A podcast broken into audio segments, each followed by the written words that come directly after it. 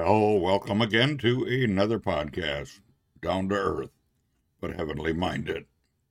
I'm your host, Irv Risch, and today we're going to continue on looking through some of the articles by Franklin Ferguson. Uh, and this article is entitled Seeing the King. So, with that said, let us start our uh, podcast.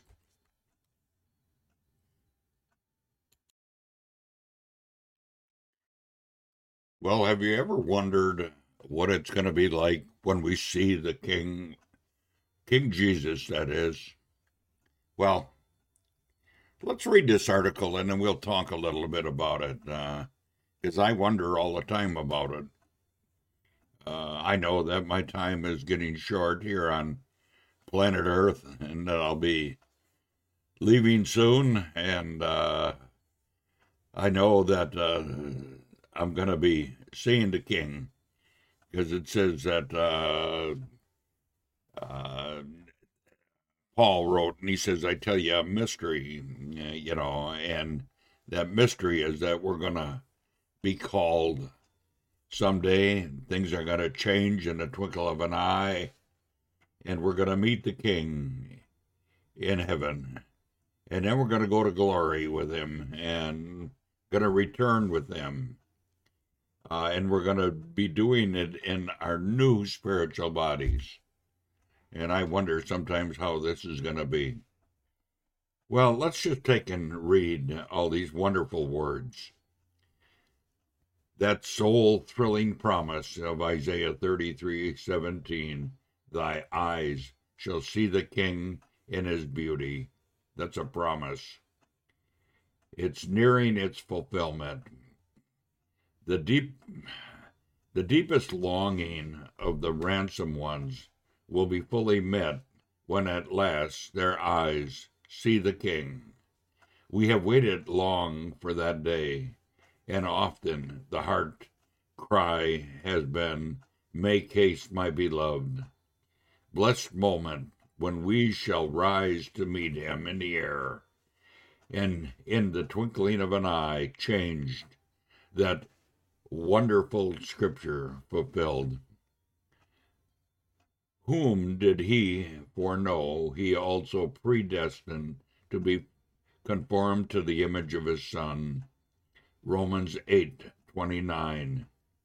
Then shall be seen myriads of ransom ones, all bearing the very image of Christ. The King shall be seen in his beauty. The man of sorrow and acquainted with grief will be seen no more as such. The sorrow of Calvaries are all over forever, and the vintage one marred more than any man is marred no longer, but resplendent in beauty, he will be altogether lovely when we see him as the chiefest among ten thousands. Songs of Solomon 5, verses 10 and 16. And what a thought that this glorious being should have experienced the terror of Jehovah on the cross, forsaken of God, and despised and rejected of men. Surely we shall worship and adore him when in uh, brightest glory we behold him. How fully assured then shall we be that Satan is definitely bruised under our feet. Romans 16:20. You know, when I came to this verse, I guess I never realized, you know, I probably read it and never thought about it, but that's exactly what Romans 16:20 says together with all the power of darkness. It'll all be done away with. How we shall shout, O death, where is thy sting? O grave, where is thy victory? 1 Corinthians 15 55.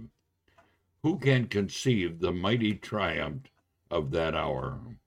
It's going to happen, and it's coming soon. When we see him in his beauty, we shall be forever with him First Thessalonians 4:17. 10,000 years in his blessed presence will not bring us any nearer to the end.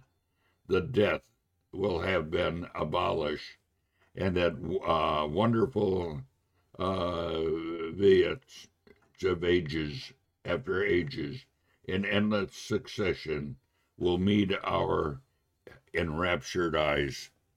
What a beautiful, beautiful article.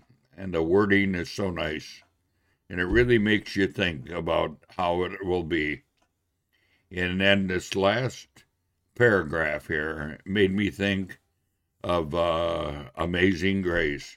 When we've been there 10,000 years, bright shining as the sun, we've no less days to sing God's praise than when we first begun. And I guess that's really a great way to end our podcast. Till next time, Lord bless and see you later. Bye bye.